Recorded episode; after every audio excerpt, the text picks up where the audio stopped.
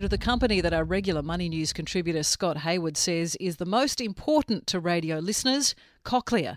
And it's true, we do treasure your ears here on this radio station. We love it when you listen and when you contribute. And hearing is essential across the board, which is where Cochlear comes in. The company has been a long time success story in the Australian medtech sector, and the growth keeps on going. Shares in the company have gone up by a whopping 49% over the last year, and Cochlear has been a part of the Australian healthcare revival.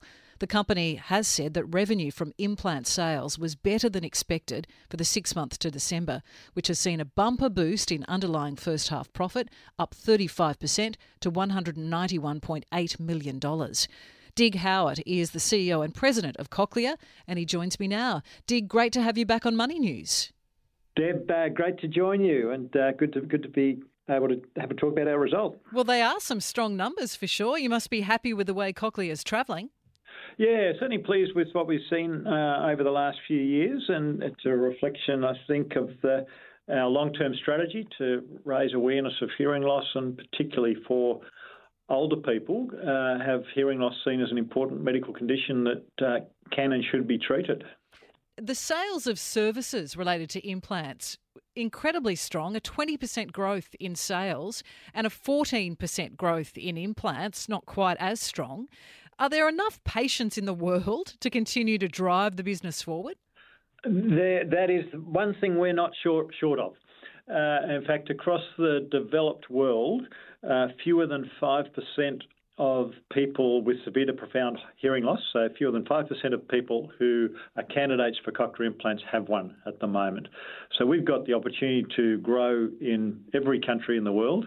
Um, and, and this is where we need to raise awareness of the importance of treating hearing loss for people of all ages, but particularly as, as we age. And there's more uh, increasing evidence that shows that um, there is a risk if people with hearing loss don't treat their hearing loss, there is a risk that their cognition will decline faster than people with treated hearing loss, i.e., there's potential that hearing loss puts our uh, um, the well-being of our brains at risk as we age uh, unless we treat that hearing loss. So real consequences, not just in the ability to hear, but beyond. Yes, and that, and that's the that's what the newer evidence is showing. I think for for a very long time, people have thought about hearing loss as unfortunate, but just something that happens as you age, uh, but doesn't really have any flow-on consequences to our broader health, but there's increasing evidence that it does have serious health consequences if not treated. And as technology improves and the implants themselves need upgrades, is that going to f- see further expansion for the business? Yeah, well, so, so our um, goal for the implant uh, is that people get one implant for their life. Um, and that then the external part of the system is upgraded. And then in that external part, we can put newer technology um, so that people benefit from advances in technology. So, as an example of that, uh, people who got a cochlear implant nearly 40 years ago now uh, ha- can get access to um, more recent technology and stream from their iPhone uh, to their implant, for example. And that's through the upgrades of the externals, which is what's counted in our um, services revenue that, as you observe, grew quite strongly in the last half. And you think of the technological difference in those 40 years, it's quite remarkable. Absolutely. So obviously, a, a, smartphone, a mobile phone, actually wasn't around no. when the first cochlear implant was done, let alone a smartphone. And so for people who got their implant then to now be able to access uh, a smartphone um, shows that intent of designing the system so that people can access new technology as it's available. So, what about the speed humps along the way? Have increases to interest rates and inflation and the consumer crunch that everyone's feeling has, has that made your costs with interest rates globally as well going up? Has that made your costs increase as well? Uh, broad, broadly for Cochlear or for healthcare companies, those things have less of an influence in that um, demand for our products doesn't change so much depending on the sort of macroeconomic conditions. Uh, we've certainly seen with inflation um, some higher costs in a few places. Our, our, biggest cost is people. So as salaries and wages uh, rise, that does lift our costs. Um, but you know, as, as, always, we are looking for ways to um, be uh, more productive. Uh, we we do lift our salaries and wages because we want we have really good people and we want them to stay working for us.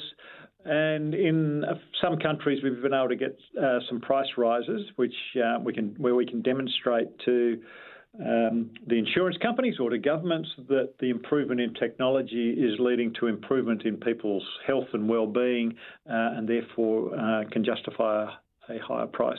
Have you had any growing pains though? Because the the extent of the the rise of your operations, it's been very rapid. Is is it smooth sailing, or have you had some some little hiccups along the way? Uh, look, I, th- I, think for uh, every company, and certainly for every growing company, there are a lot of things you've got to get right day in and a day in and day out. I mean, as a manufacturing business, we've got to grow uh, the capacity of our manufacturing, our supply chain, at least as fast as our sales are growing. And when sales grow faster, we've got to grow faster. So that certainly puts plenty of stresses and strains on the organisation, um, and that's the, that's our job of all of the employees of Cochlear is to keep up with that and to solve the problems that we we find. Um, we don't always get everything right, but it's very important that when we when we do get something wrong, we catch it very quickly and and uh, fix it up. And people are very good at that and very good at learning um, uh, over time from our, our, collective experience.